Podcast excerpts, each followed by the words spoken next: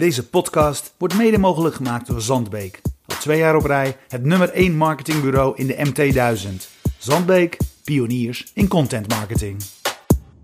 Grote dank Zandbeek en welkom bij het Topnames jaaroverzicht 2018. In deze speciale podcast hebben we de hoogtepunten van het afgelopen jaar op een rij gezet. Smaakt dit naar meer? Dan kun je de hele uitzendingen en nog honderden andere terugvinden in ons YouTube-archief. Zoek naar Fast Moving Targets of via onze website op fastmovingtargets.nl. Voor je naar het verhaal van 2018 gaat luisteren, blikken Roeland Stekelenburg en ik terug op ons jaar. Nou, Stekel, er zit weer een jaar topnames op.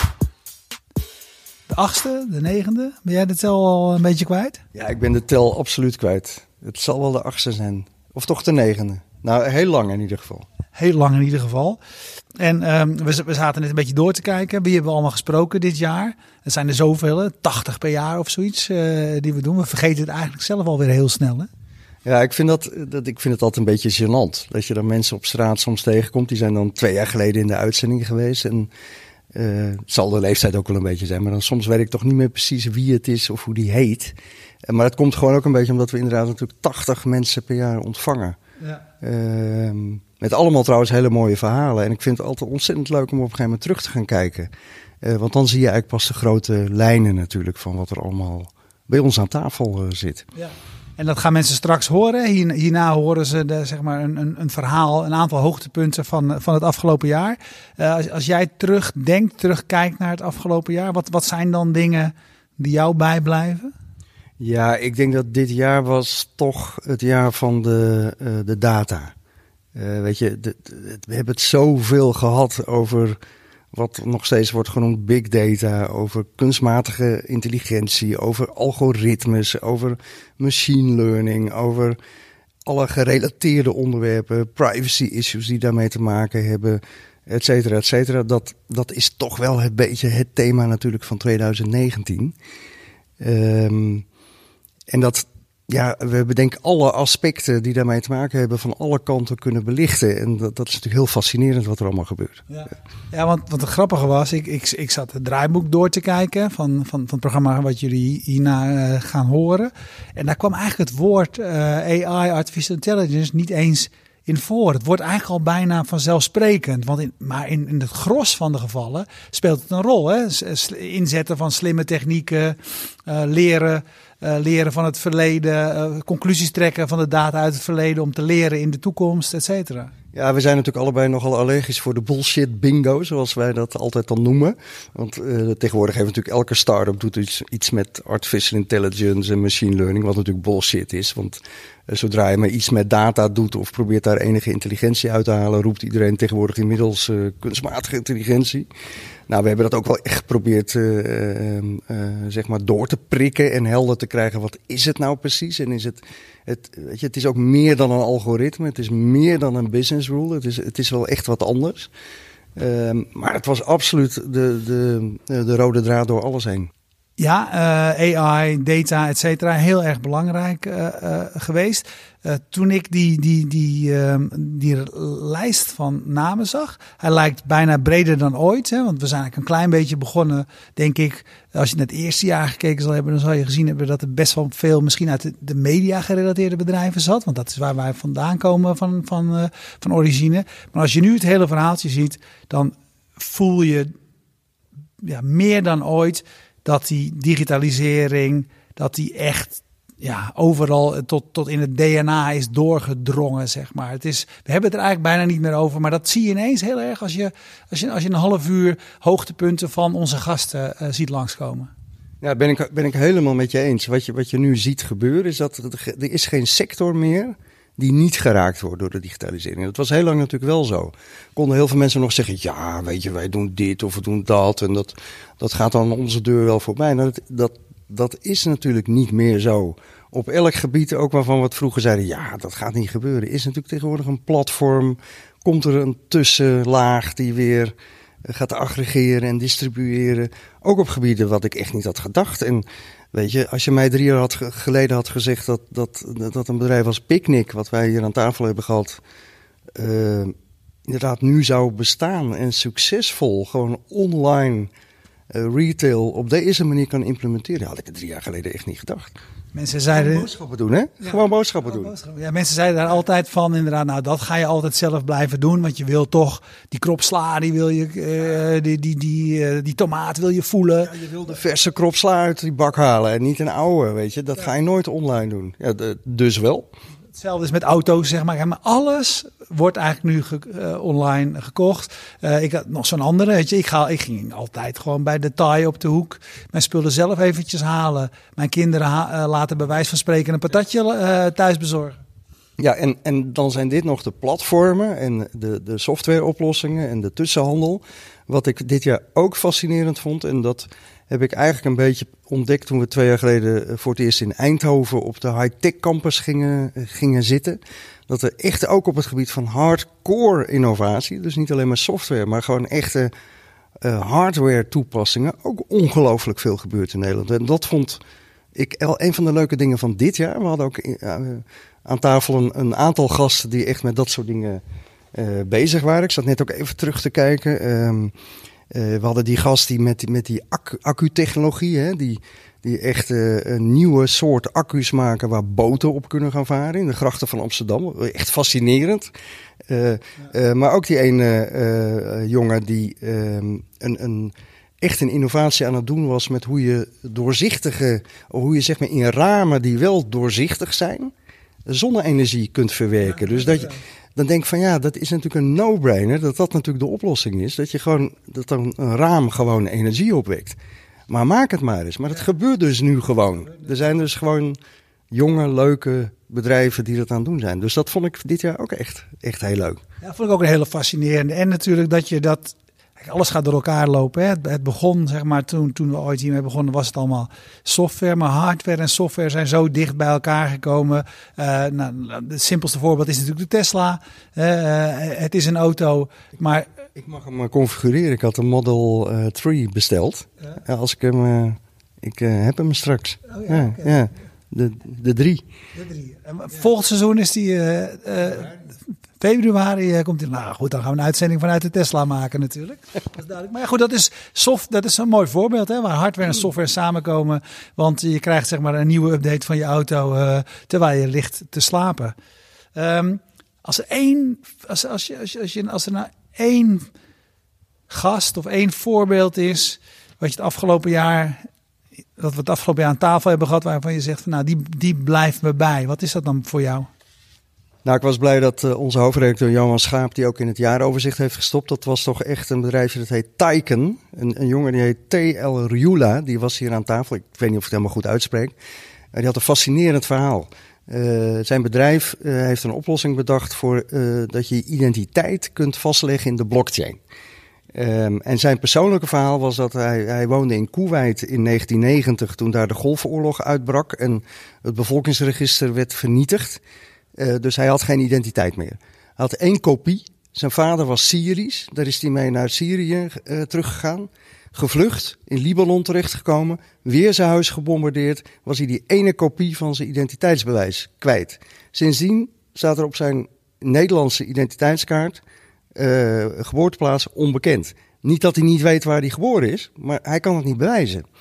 Nou, hij heeft de blockchain gebruikt om, een, om uh, een oplossing te zoeken voor dit probleem. En eigenlijk te zeggen, we moeten dat toch op kunnen lossen. Dat al die vluchtelingen die overal nu rondlopen, de immigranten, dat je ook als je geen identiteitspapieren hebt, op een heel eenvoudige manier dat zou moeten kunnen bewijzen.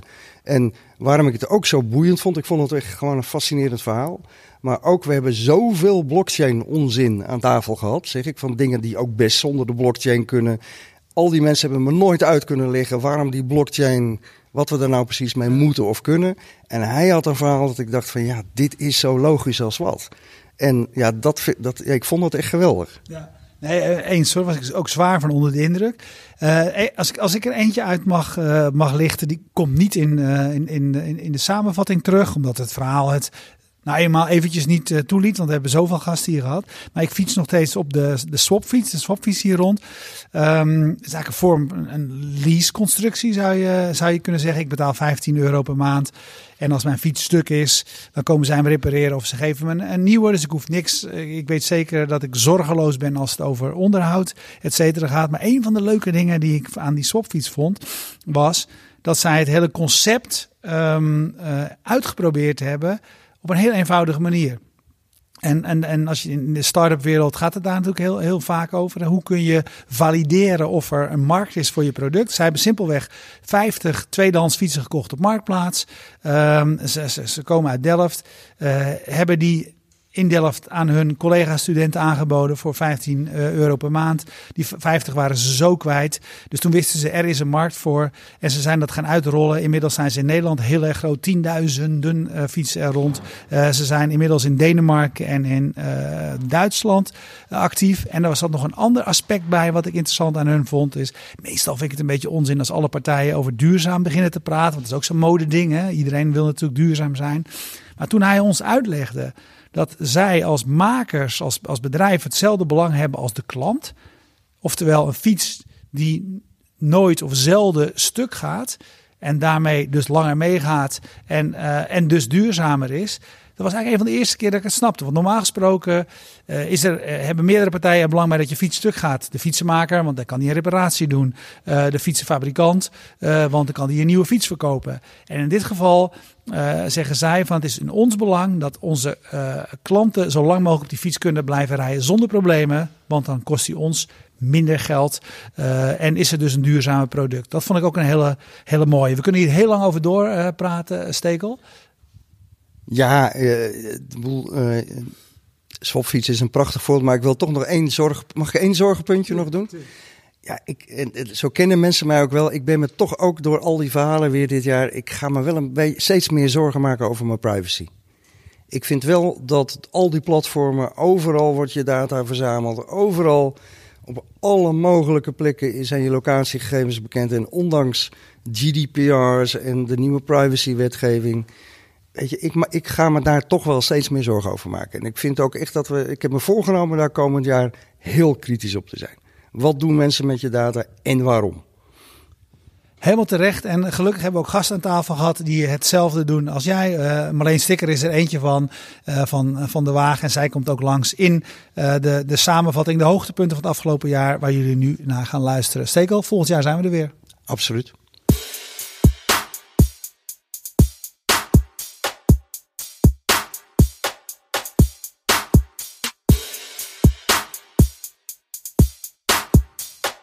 In topnames van Fast Moving Targets schuift wekelijks de digitale voorhoede van Nederland aan. Van start-ups tot gevestigde namen, van artificial intelligence tot blockchain, van onderwijs tot e-commerce, het komt allemaal langs. We begonnen 2018 met de zorg. Godfried Bogaerts van Beter Dichtbij was de gast. Beter Dichtbij, ja, dat is een mooi verhaal. Nog niet heel oud, uh, half jaar eigenlijk uh, in de lucht. En uh, de ANWB van de zorg gaan wij de komende vijf jaar worden in Nederland. Uh, de zorg net een beetje makkelijker maken voor. Uh, oh, stop even. Allemaal. ANWB van de zorg. Dat, dat... Dus als ik langs de weg sta en ik uh, voel me een beetje beroerd, dan kan ik jullie bellen. Dat is uiteindelijk onze ambitie wel. Ja, ja nee, maar leg even uit. Want nee, zo'n um, zo marketing slogan, de ANWB ja, van de zorg. Wat, wat doen is, jullie? Die is misschien iets te snel. Um, ja.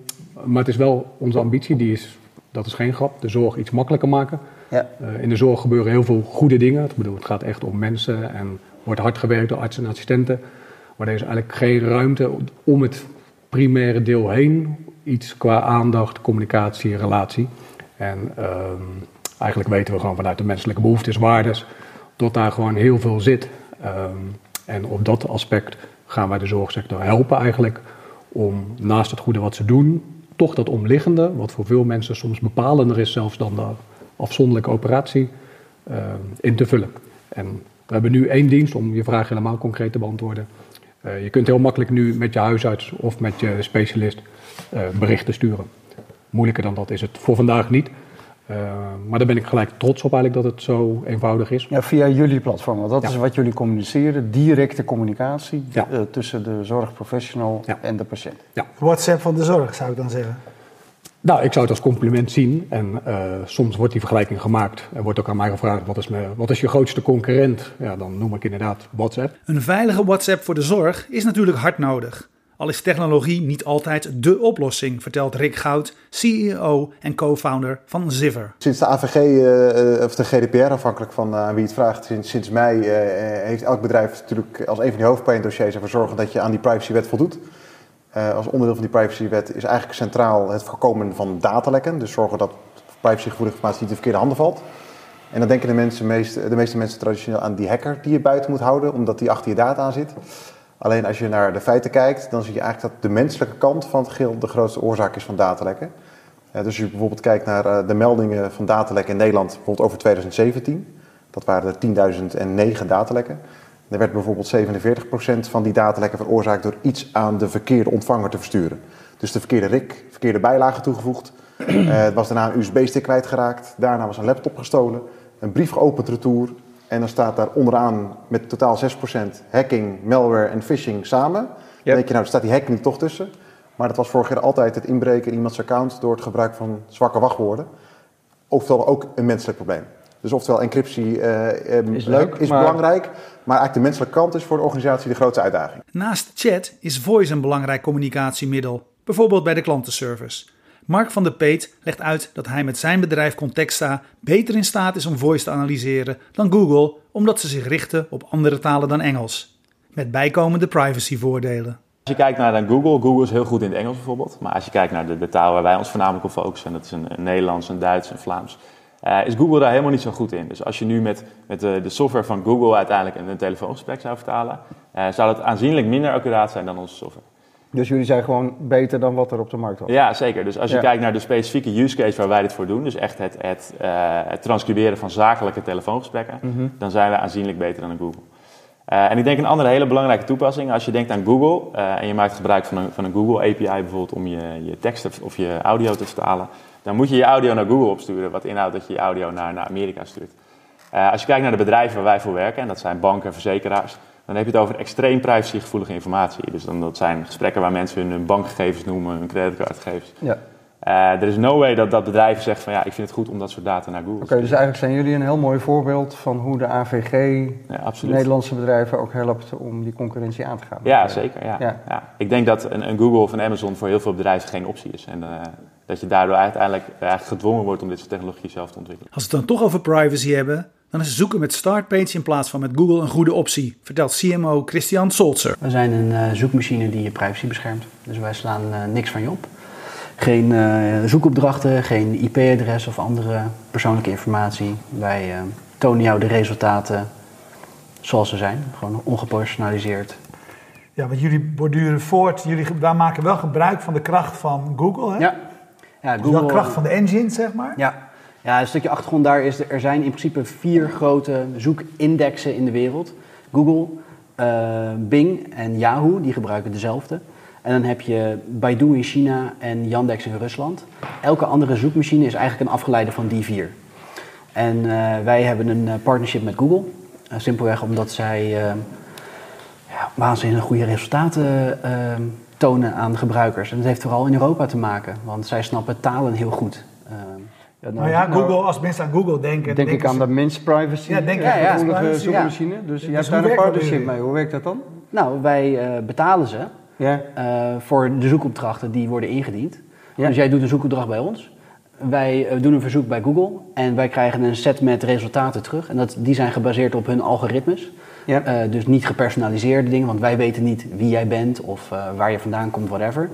Um, en die resultaten tonen wij jou op basis van de algoritmes waar ze al de afgelopen 20 jaar aan hebben gewerkt. En wat zij doen met die data, ja, dat is juist een van de redenen waarom wij ook uh, met Startpage uh, uh, dit ja, doen. Precies, dus je haalt alle persoonlijk gepersonaliseerde ja. dingen die normaal Google wel weet. Omdat ja. je in een browser zit waar je misschien zelfs wel ingelogd bent met Google. Ja, en al je, ze, al je, ze pakken je hele profiel natuurlijk. De geschiedenis en je Gmail-communicatie, ze pakken alles erbij. En op basis daarvan filteren ze jou, nou, tonen ze uh, resultaten. Ja. Uh, en dat kan heel handig zijn. Mensen vinden dat natuurlijk ook gewoon heel fijn, gepersonaliseerde resultaten. Ja, daarom. Ik, ja. Wil, ik wil juist de dingen die bij me passen. Dat, nee, nou, dat is prima. Niks, niks mis mee. Nee, dat, nee, dat ja, is dus heel persoonlijk. Ja. ja. Daar kan je van mening over verschillen. Zo, wil jij niet het beste resultaat wat bij jou past? Of wil je het resultaat dat bij je buurman past? Nou ja, ik hoef niet zo nodig in, in die filterbubbel te blijven zitten... waarin je steeds doorlopend bevestigd wordt in alles wat je daarvoor ook al hebt gedaan. Ik vind het wel leuk om eens wat anders te zien. Startpage draagt bij aan meer bewustwording als het gaat om privacy. Maar alleen Sticker van de Waag ziet dat er steeds meer onrust ontstaat over de dominantie van de grote partijen. De hele, de hele macro-politieke beweging is van olie naar data gegaan. Ja. En, en, en veel, welk, spel wordt hier gespeeld? Uh, wie, wat is Cambridge Analytics? Uh, wat doet hij dan met de data? En hoe kan dan Facebook uh, bespeeld zijn en Twitter? En wie zijn die trollen dan? En waar zitten ze? Dus niemand voelt zich ook meer veilig in zijn eigen zeg maar, rust, rustige democratie... waar je netjes de dingen doet zoals je ze doet. Het is een hele onzekere wereld eigenlijk geworden. Trump heeft ons in die zin wel de ogen geopend. Of ja. niet die van mij, ja. maar uh, het, het, en heel veel van de, van de, de, de, de conspiraties, dat je denkt van het deugt is niet, het klopt is niet, die blijken nu allemaal stuk voor stuk waar te zijn. Dat is ook wel bizar voor mensen die altijd met conspiracies altijd een beetje het gevoel hebben dat ze aan de, in een marge van de werkelijkheid zitten. En dan blijkt plotseling nou, de, de raarste, raarste kronkels die je zou kunnen bedenken, die blijken gewoon allemaal bewezen te worden. Ondanks die zorgen neemt het gebruik van internet en nieuwe technologie nog steeds toe, zoals online shoppen. Lange tijd leek het via internet kopen van supermarktproducten te duur en te ingewikkeld. Michiel Muller van Picnic legt uit waarom het in hun geval wel werkt. Een gemiddeld boodschappenmandje, even door alle producten heen, is, heeft 30% marge, bruto marge. Ja? Nou, de ene zegt, uh, iedereen zegt we willen onderaan de streep 5% overhouden. Ja, dus je hebt 25% marge om het mee te doen. Nou, de ene zegt ik bouw supermarkten met hoge huren, met winkelinrichting, met voorraad, met voedselverspilling. En wij zeggen dat hebben we allemaal niet. Maar in plaats daarvan doen wij het in een mandje, brengen we het aan de deur. Ja, weet je, dus we hebben ook heel veel kosten niet. Hè. Dat moet je natuurlijk. Uh, ja, heel veel kosten wel, en andere kosten we niet. Ja, precies, ja. Nou, dat, dat is het verhaal. Ja. Zo simpel is het gewoon. Zo simpel is het gewoon, ja. ja. En wat wij natuurlijk gedaan hebben, is dat we gezegd hebben, die, uh, die last mile, de famous last mile, die maakt het heel kostbaar. Hè? Daarom is het natuurlijk uh, bezorgen duur. Maar dat is alleen duur als je het op de traditionele manier doet. Namelijk, een autootje vertrekt met 15 bezorgingen, gaat naar, rijdt 60 kilometer naar de stad, gaat er de hele dag als een kip zonder kop rondrijden. En rijdt dan s'avonds weer terug en geeft zijn autootje aan de volgende bezorger voor de volgende dag. Wij zeggen, ja, maar dat is heel raar. En als je dus in theorie kijkt naar traditionele bezorgmodel, heb je elke dag 15 bezorgmomenten. Jij kan 9 uur doen, 10 uur, 11 uur, 12 enzovoort. Mm -hmm. Nou, dan zijn wij buren. Dus jij zegt om 9 uur, ik zeg doe maar om 10 uur. En dan om, tussen ons in gaat hij helemaal naar de andere kant van de stad om iemand om half 10 te doen. Dat is ja. natuurlijk niet handig. En een half uur later staat hij weer bij voor de deur. Dus wij hebben gezegd, dat is het taximodel. Kostbaar, duur, inefficiënt. Hoe zou nou een busmodel eruit zien? Dat is een beetje de melkboer van vroeger. Die komt elke dag in je straat. Wel elke dag op een ander tijdstip, maar wel elke dag. Ja. ja dat is dan jouw tijdstip. Dus als maar ja, een tijdvergelijking wordt, wordt natuurlijk wel gemaakt. Uh, die gaat bijna terug naar het SRW-model. Zeker, uh, van vroeger. Maar die was wel substantieel duurder om het rendabel te Exact, nou, dat is precies het punt. Dus de SRW-man was eigenlijk prima. Kwam aan je deur, voor je huis. Ja, dan moest je ook nog met de hele buurt die auto in. Exact. Uh, ja, terwijl nu dus moet die jongen ja. die voor jullie bezorgt, moet dat toch allemaal weer, maar weer binnen uh, één minuut allemaal kunnen afhandelen. Want dat is natuurlijk ja, ook heel inefficiënte dat business. Is het mooie, dat is het mooie. Dus je hebt dus nu uh, de SRV-man van vroeger, of de melkboer van vroeger. Die was duur, wel super aardig, altijd op tijd. Zet aardig keel, heel veel vertrouwen. Ja. En nu heb je dus met... niet, als je geen geld had, dan betaalde je morgen. Precies, of een week later. En dan kwam hij met zijn, zijn handgeschreven briefje, zei het is 41 euro. Nou, mooi. Gulden. En, uh, maar wat heb je nu? Je hebt natuurlijk nu nieuwe technologie. Dus je kunt eigenlijk het hele assortiment aanbieden tegen de laatste prijs. Maar wel met dezelfde gevoel van, hey, komt aan mijn deur, gratis, aardige man, aardige vrouw bij ons in dit geval ook soms. En gewoon een super assortiment. Interessant is ook dat Picnic met een eigen elektrische auto werkt. Deze is zo gemaakt dat dit een minimale impact heeft op de drukte in de stad want de stad slipt dicht, concludeert Walter Ploos van Amstel van de Hogeschool van Amsterdam. Nou, er zijn een aantal dingen die in de stad niet goed gaan. We hebben verschrikkelijk veel vrachtverkeer. Ongeveer 1 op de 5 voertuigen in Amsterdam is nu een vrachtvoertuig. Uh, die zijn steeds vaker betrokken bij ongevallen. Drie tot vier keer vaker dan een personenauto. Ja. Dus nu al in een stad als Amsterdam hebben we 100 tot 150 zwaar gewonden per jaar door dat vrachtverkeer. Het zijn natuurlijk allemaal jongens en meisjes die zwaar onder druk staan om op tijd te leveren. Het vergt heel veel ruimte. We hebben een onderzoek gedaan in de Oude Pijp. Een stukje van 800 bij 800 meter waar 15.000 mensen wonen. Daar komen iedere dag 1000 vrachtvoertuigen en die brengen maar 2000 zendingen. Dus per, vrachtwagen maar twee. Maar er zijn 800 vrachtwagens van die 1000 die maar één pakje brengen naar die wijk. 150 die er twee brengen. En dan heb je 50 vrachtwagens die al de rest van die zendingen doen. Ja, ik denk dat dat voor iedereen heel herkenbaar is. Ja, en die nemen veel te veel ruimte in. Want je bestel, wij bestellen allemaal bij eh, winkels die Ja. bezorgen. Maar dat is maar een heel klein stroompje hoor. Dat is maar 4%. Oké. De grote stromen in de stad zijn bouwlogistiek, Aha. 40%. En horeca, 30%. En dan heb je afval, dan heb je heel lang niks, dan heb je de winkels, een beetje servicelogistiek. En pakket is eigenlijk best georganiseerd. En ook al zijn pakketjes maar een klein deel van het probleem van het dichtslibben, de groei van e-commerce houdt voorlopig nog wel even aan. Wat nog meer bezorgers betekent, helemaal als mensen bij bezorging niet thuis zijn en later nog een poging moet worden gedaan. Daar heeft Michiel Nieuwkerk van Via Tim een oplossing voor. Via Tim komt voort uit mijn frustratie dat wanneer ik iets op het internet eh, bestelde, dat het pakket bezorgd werd op het moment dat ik niet thuis was. En wij hebben een netwerk van Via Tim-punten opgestart. Via Tim-punten zijn buurtgenoten, private mensen zijn overdag thuis, ontvangen jouw pakket.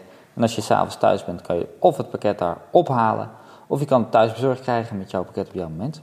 Even ter voorkoming van misverstanden, maar dat gebeurt toch gewoon vanzelf in elke straat? Eh, ja, de- vaak eh, krijg je op een of Ja, nou, het, het missen van pakketten, dat klopt, dat gebeurt eh, Ja, in heel veel gewoon straten. bij de buren en er is één Ja. buurman die is altijd thuis. Ja, En daar staan altijd al die pakketten in de gang. En wij zijn nu die buurman. Wij zijn eigenlijk een beetje het formaliseren van het, eh, het informele netwerk die je pakketten eigenlijk nu aanneemt. Als je kijkt, 25% van de mensen vindt het eh, vervelend om pakketten voor de buren aan te nemen. 40% van de mensen hebben mensen in de wijk waar ze liever eh, geen pakketten afhalen. Ehm, nou, wij formaliseren dat met een netwerk van via tinpunten, eh, waardoor je dat veel makkelijker en efficiënter toch bij de consument kan Hoe krijgen. werkt dat dan? Het kan op verschillende manieren werken. Eén ding, je, je zit gewoon op een webshop ehm, en die, eh, eh, je wil het niet eh, thuis bezorgd krijgen, maar je wil naar een afhaalpunt bezorgd krijgen. Dan ga je gewoon op de webshop bij de checkout zeg je, nou ik wil het bij een afhaalpunt bezorgd krijgen. Dan komt via Tim gewoon in je lijst naar voren als via Tim-punt. Ehm, daar wordt het bezorgd. Wij scannen het in. Op het moment dat wij het scannen, krijg jij een berichtje dat kan komen afhalen. Of dat je thuisbezorgd wil krijgen. En Dat ligt voor bijvoorbeeld alle webshops die met DHL samenwerken. Dat is een van onze partners bijvoorbeeld. Eh, dan zal je dat eh, op die manier ervaren. Andere eh, variant is, je bent niet thuis. Je krijgt het mooiste briefje in je bus van, nou, we hebben je gemist en we hebben iets voor je. Dan komt de DHL-bezorger bij het via Tinpunt in jouw wijk afgeven. En dan kan je het daar eh, ophalen op het moment dat het jou uitkomt. Founder Rob van de Heuvel van SendCloud probeert vanuit de verkopende partij te zorgen dat het proces van bezorgen zo efficiënt mogelijk plaatsvindt. SendCloud helpt online retailers, small en medium-sized online retailers, met eigenlijk het optimaliseren van alles rondom de verzending. Dus eigenlijk zorgen wij ervoor dat ze kunnen competen met uh, bol.com, Coolblues van deze wereld. Ja, je, doet heel veel, je gebruikt heel veel Engelse woorden. Ja, dat is, het- ja, zit dat is logisch, want dat is een business waarin je zit. Ja, klopt. Maar eh, als, als we even een, een concreet voorbeeld proberen te pakken. Je zegt de retailers, dus Ja. eh, winkels zeg maar. eh, webwinkels. weet je, web, webwinkels. Ne- Neem eens een voorbeeld. Wat doet die webwinkel en hoe eh, profiteren zij van wat jullie kunnen? Ja, nou, een webwinkel verkoopt spullen online, op, natuurlijk. Ehm, nou, wij komen op het moment dat je op de afrekenpagina bent van een webwinkel, komen wij tevoorschijn voor het eerst. Dus je hebt verschillende betaalopties normaliter. En daarnaast hebben we verschillende verzendopties. Wij bieden vaak die verschillende verzendopties aan. Ja, ja. Dus eh, zelfde daglevering, next day, naar een pakketshop, Ja, verschillende precies. bezorguren. Dus waar eh, ik kan kiezen tussen, eh, eh, weet ik veel, verschillende creditcard of Ideal. Ja. Dat doet Adyen. Exact. En dan heb ik dat gedaan en dan zeg ik, nou wil je, wil je vandaag verzenden, morgen DHL, Juist. eh, PostNL, binnen een tijdvak whatever, dit eh, kost lokker. 4,95, dat is gratis, boven de Ja. 50 euro. Dat is een framepje en dat doen jullie. Juist, daar doen wij, daar begint het. En, en wat gebeurt er daarna? Ja, daarna hebben wij een tool voor de ja, webwinkel dat ze hun dagelijkse orders kunnen verwerken. Dus net zo efficiënt, of in ieder geval op een efficiëntere manier dan normaal. Om even terug te komen, eigenlijk zijn we ooit gestart vanuit het feit dat we handmatig een hoop data moesten invoeren in ouderwetse systemen van PostNL. En DHL en DPD, noem maar op. Ja. Ehm, ja, dus, dus dat hebben we geautomatiseerd. Dus het maken van labels, zeg maar, soort van postzegels voor pakjes, trackingcodes.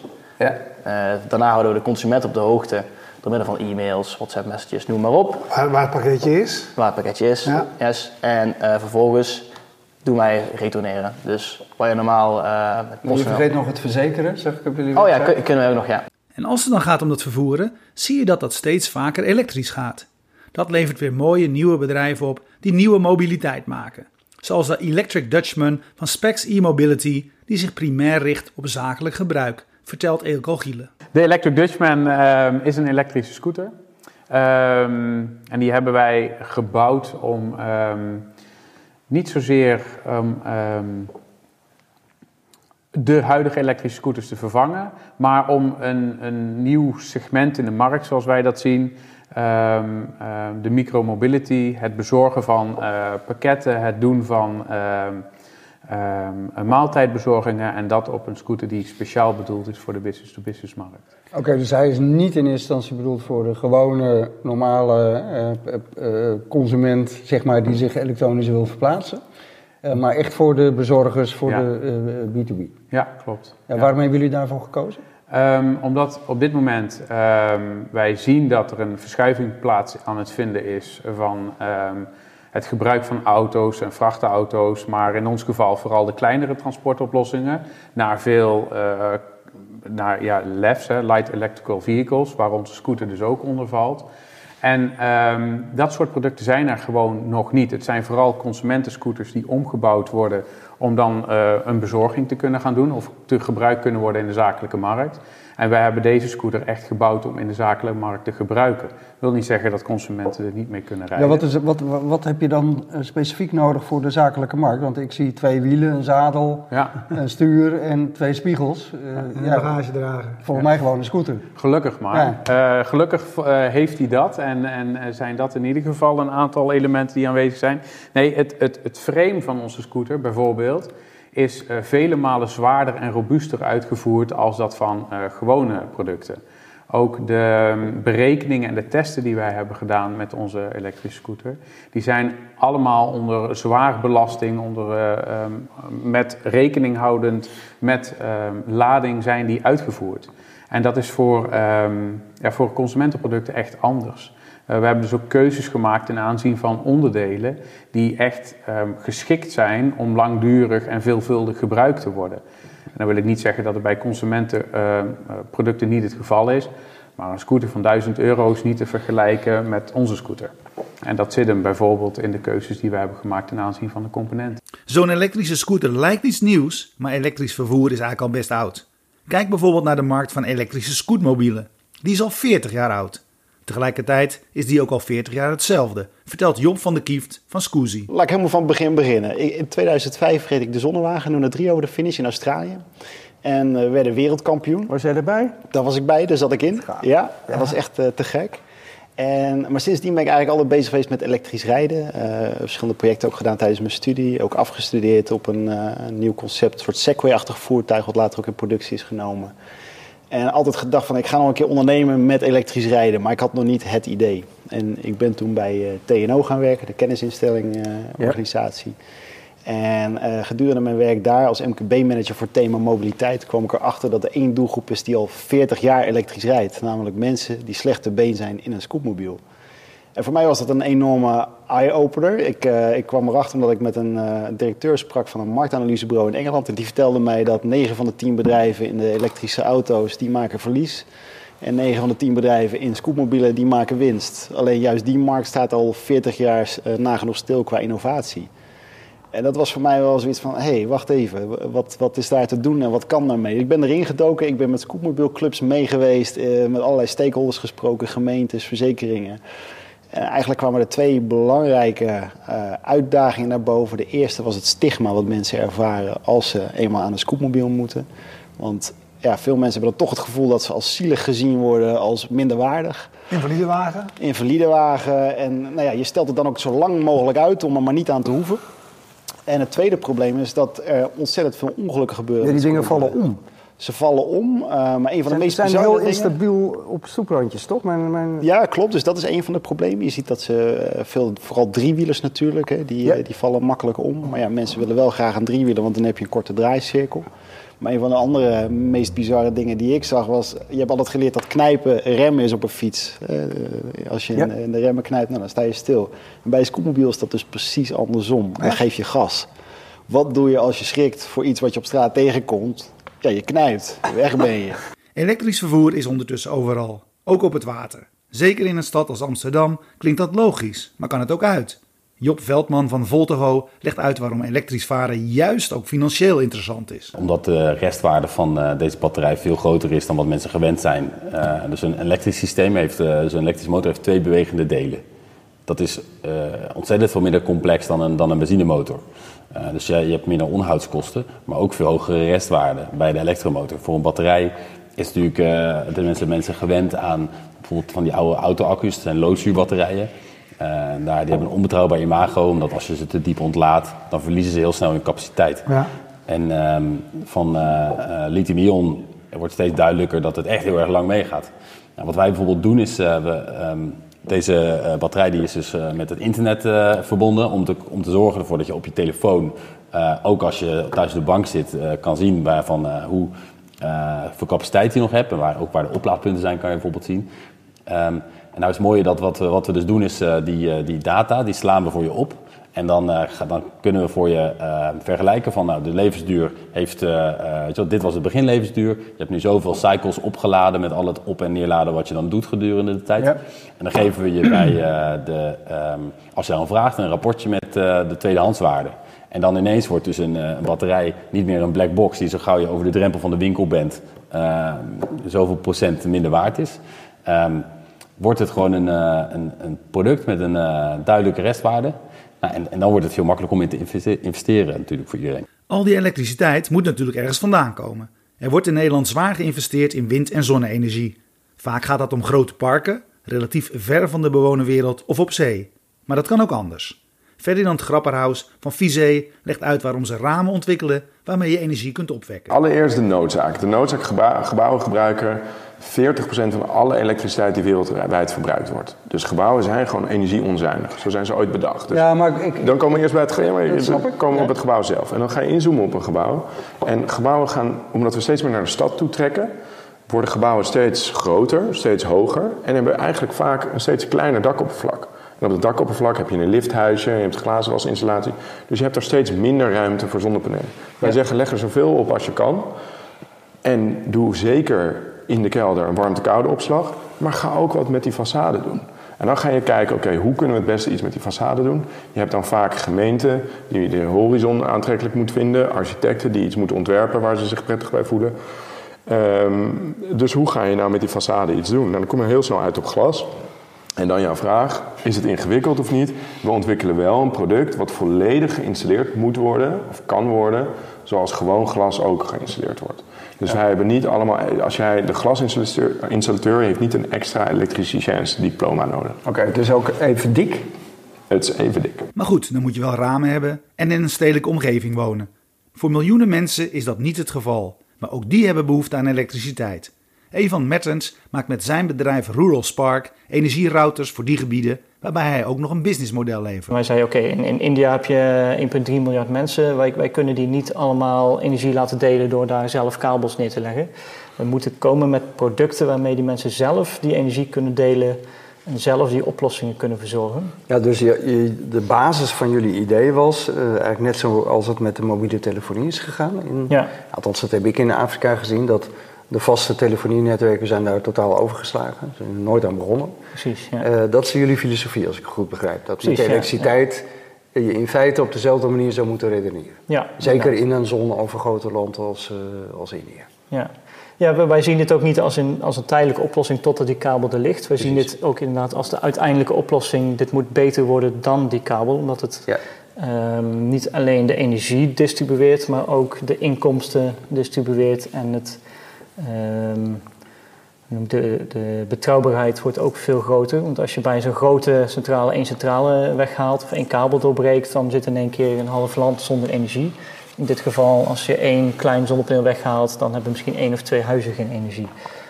Um, en die ondernemers in die dorpen die zijn natuurlijk het beste in staat, uh, wat ons betreft, om um, een verschil te maken in zijn dorp en daar uh, met, met een ondernemende instelling dit, dit soort van delen van, van energie te starten. Rural Spark is een mooi voorbeeld van moderne technologie die mensen kan helpen in gebieden waar nog veel te doen is. Een ander voorbeeld is Growasis. Pieter Hof is een man die na de verkoop van zijn bedrijf al 15 jaar al zijn energie steekt in het laten groeien van bomen op plekken waar dat niet of nauwelijks mogelijk is.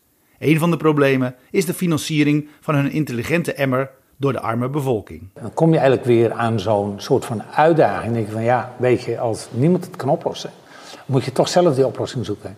En toen heb ik op een gegeven moment, dat is wel denk ik kenmerkend denk ik altijd aan iedereen die voor een probleem wordt gesteld wat onoplosbaar is, dan word je er scherper op. Dus je bent er eigenlijk alleen nog maar bezig, ook onbewust. En op een gegeven moment kreeg ik gewoon de ingeving, weet je, we moeten het combineren met groentes.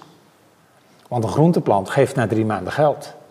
Dus ik denk, ja, je moet een, probleem, je moet een oplossing vinden dat die man of vrouw die die boom plant, na drie maanden cashflow heeft. Ja, en die, en die moet dusdanig hoog zijn dat hij daarmee die bak, ik noem het gewoon maar een bak, en die boom kan betalen. Dus toen zijn we daar aan gaan werken om dus uh, in het deksel vier plantgaten aan te brengen, waardoor die bo uh, boom in het midden gewoon in de grond staat. Maar die groentes die staan in het deksel, die hangen met hun wortels in het water. de boom blijft, maar daar komen de, de, groenten bij. Ja, en die hangen met hun, met hun wortels in het water. Dus het is zeg maar, dat noemen ze hydroponic, waterteelt. En uh, dan kunnen die uh, groentes, en kun je van alles uh, van. Geen uien, want die geven veel te kort kilo's. Maar je moet denken aan tomaten, aubergine, komkommers, meloenen, pompoenen dat soort watermeloenen, dus zeg maar groentes die per plant ontzettend veel kilo's opleveren. Die gaan we erin, of die zijn we er aan het inplanten. En die geven dan 30 tot 40 kilo groentes per bak. En die verkopen ze op de markt voor een halve dollar tot een dollar, want eten is vaak toch prijzig in dat soort landen. En daarmee creëren ze eigenlijk voedsel voor hun gezin. En ze hebben uh, een beetje geld om de bak aan te schaffen. Zo hebben we het wel opgelost. Ja. ja toch uiteindelijk een technische oplossing voor een... Technische oplossing, maar ook wel dan weer dwars durven denken en een ja. zijpad in durven slaan. Ja. Uh, je bent hier nu 15 jaar mee bezig. Uh, je, je, hebt dit kunnen doen omdat je je eigen tuindersbedrijf uh, hebt gekocht. Ja.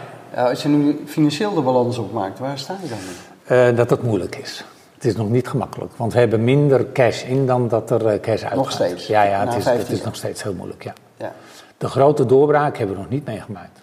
Ze vragen aan mij wel eens, is het een succes? Ik zeg altijd, uh, tot nu toe, eigenlijk zou je moeten zeggen dat zolang als jouw uitvinding geen doorbraak heeft gehad, is het nog een hobby. Ja. En wel een hele serieuze hobby. Uh, het is pas een succes als je de doorbraak hebt en je hebt... En waar, waar hangt dat van af, die doorbraak, in jouw visie? Ja, dat je toch de balans hebt gevonden tussen de kostprijs voor de klant in feite is het simpel. Het is een economisch vraag. nou, het, is denk ik altijd uiteindelijk de, degene die het nodig heeft, die moet de beslissing maken, ik wil dat hebben. Een ander groot probleem waarbij technologie kan helpen, is het niet hebben van identiteitspapieren of valide diploma's. Tai El Rula van Taiken heeft in zijn rijbewijs als geboorteplaats unknown staan en weet als ervaringsdeskundige hoe complex je leven wordt als je niet kunt beschikken over de juiste papieren. Met blockchain wil hij hier een oplossing voor bieden. With this technology, we can turn invisible children, children under the age of five, yeah. we can give them the chance to be invincible.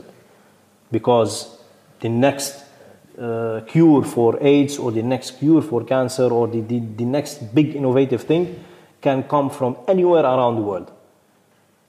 I was in a small geographic location in a camp with 400 people, and so many success stories came out multiply this on a global scale. Yeah. How many children they are deprived from opportunities simply because they don't have a birth certificate. Tja, en dan is het onvermijdelijke woord blockchain gevallen. Bij Topnames volgen we het onderwerp al een jaar of vijf en ook dit jaar schoven er weer gasten aan die blockchain gebruiken voor hun oplossing. Arje van Rooyen van Unchain.io constateerde dat blockchains steeds vaker ingezet worden en je ze dus nu ook moet kunnen koppelen met andere systemen en blockchains. En dat gaat niet vanzelf. Wij zijn een blockchain-integratiebedrijf. Dus we hebben een eh, oplossing ontwikkeld om uh, bestaande applicaties, kunnen ook devices zijn, met blockchain-netwerken te integreren. En waarom zijn we dat gaan doen?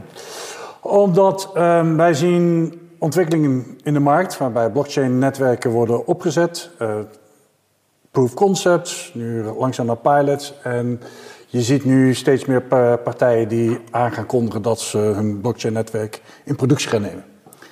En dan komt de uitdaging van participanten moeten zich op dat netwerk gaan aansluiten uh, en zullen data vanuit hun bestaande applicaties of devices met het blockchain-netwerk moeten uit kunnen wisselen. Hè, er naartoe sturen, ervan afhalen.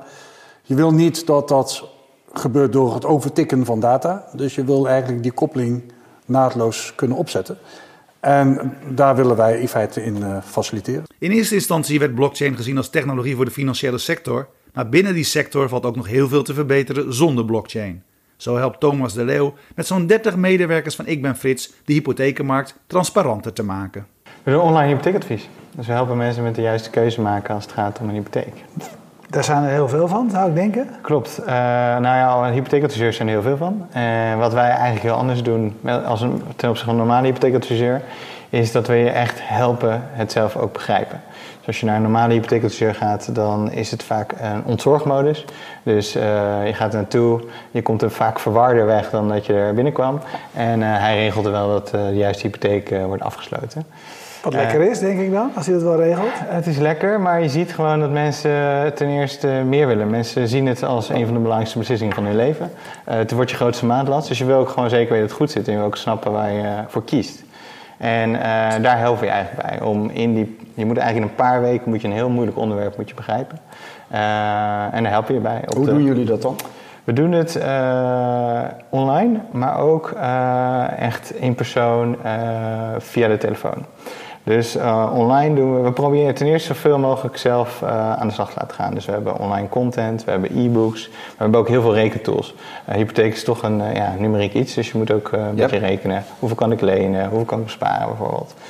Daarna zie je dat voor de meeste mensen dat niet genoeg is in de zin van, ja, ze vinden het toch te eng om zo'n grote beslissing helemaal zelf te nemen. en dan helpen we ze aan de telefoon in combinatie met ja, interactieve tools eigenlijk helpen ze de juiste keuze maken. Bij Ik Ben Frits draait het uiteindelijk om het beter informeren van mensen.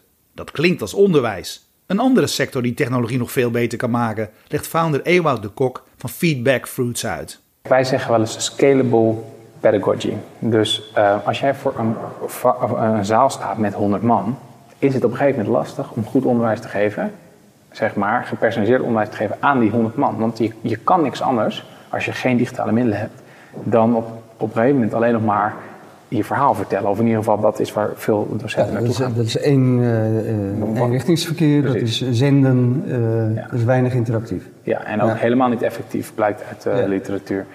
Um, dus wat wij doen, is wij stellen eigenlijk een docent in staat om of, uh, werkvorm te organiseren die veel kleinschaliger zijn. Denk bijvoorbeeld aan, je hebt zo'n klas van 200 man, die voordat zij hun final assignment moeten inleveren bij de docent, eigenlijk een tussenstap hebben. En dat is, ze leveren de assignment in aan elkaar. En ze kijken, elkaar, dus ze kijken elkaars assignment aan. Even na, gebruik maken van een rubric die de docent geleverd heeft. De docent heeft eigenlijk gezegd, zo hoor je een goede uh, assignment te maken. Kijk eens naar of jouw collega dat, jouw peer dat goed gedaan heeft. Um, nou, dat zorgt ervoor dat studenten, terwijl als jij het werk van iemand anders reflecteert met de criteria van hoe het eigenlijk moet, ga je jezelf ook heel erg reflecteren. Van, oh wacht, dat heb ik ook niet zo goed gedaan. Oh, dat had ik ook niet, dat had ik ook beter moeten doen. Plus je geeft nog eens een keer feedback aan je peer. Nou, dit is een werkvorm die ervoor zorgt dat als uiteindelijk die final assignment wordt ingeleverd, de kwaliteit van die assignment veel hoger is. Dus het opgeleverde werk is gewoon veel hoger. De docent kan dat veel fijner nakijken, want goed werk nakijken is fijner als minder goed werk nakijken.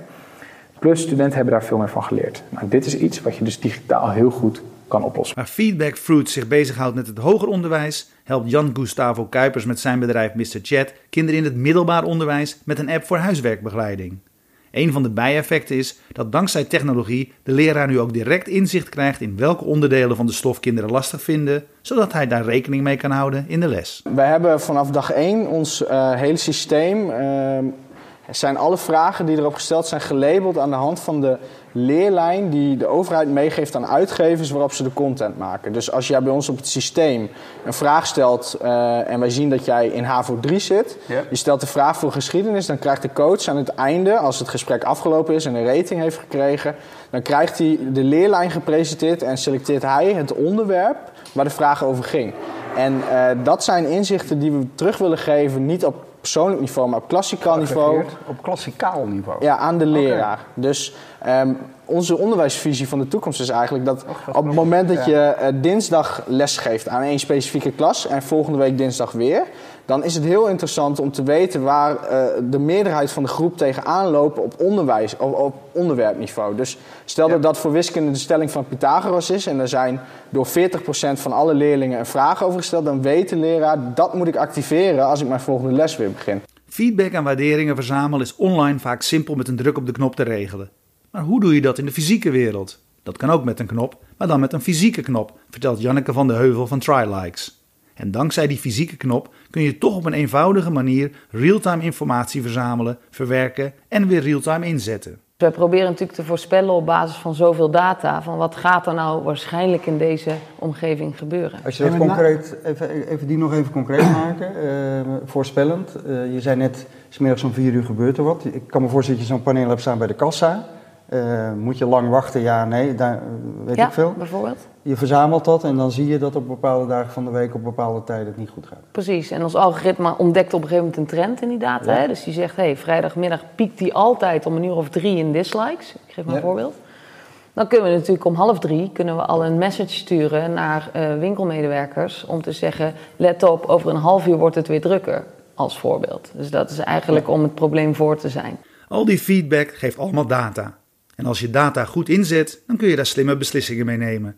Zo besloten Jules van Brugge van Sidley na een mislukte uitbreiding in Duitsland en ondanks waarschuwingen van vrienden toch in Italië te starten. Op basis van data. Een half jaar later heb ik ook Italië geprobeerd. En dan keek ik eigenlijk gewoon op basis van data en zoekvolume van hoeveel, hoeveel mensen zoeken naar deze dienst. We hebben gewoon puur gekeken naar de, de data en gekeken, nou, misschien moet ik ook gewoon de, uh, Italië proberen. En uh, ik had best wel wat contact met Italiaanse collega's, oud-ex-collega's. Die zeiden van, ja, moet je niet doen. Dat is uh, familie georiënteerd. En, mensen vertrouwen online niet echt. En dat, is ook, dat was ook echt zo. Dat, ik denk niet dat ze daar een ongelijk hadden. Maar toch dacht ik van, ja, weet je, ik ga het gewoon proberen. Want de data laat het toch iets anders zien. Maar dat, zijn, dat waren dan vooral de, de zoekstatistieken. Waar mensen op zoeken op welke keywords, ja. Uh, ja. volumes daarvan. Ja, ja dat waren met twee data, factoren. precies, ja. Zoek, zoekvolumes keek naar en wat is de concurrentie. Oké. Okay, dat waren de twee voornaamste uh, data sources. En, ja, daar, en toen heb ik dus Italië ge, uh, gestart. En ook dat ging niet als een soort van uh, komeet, komeet uh, omhoog of zo. Of nou, komeet. Ja. Maar um, wat ik wel zag is dat het begin, ik weet, ik weet die getallen nog precies uit mijn hoofd. De eerste maand 50, tweede maand 100, 150. Ouders, hè.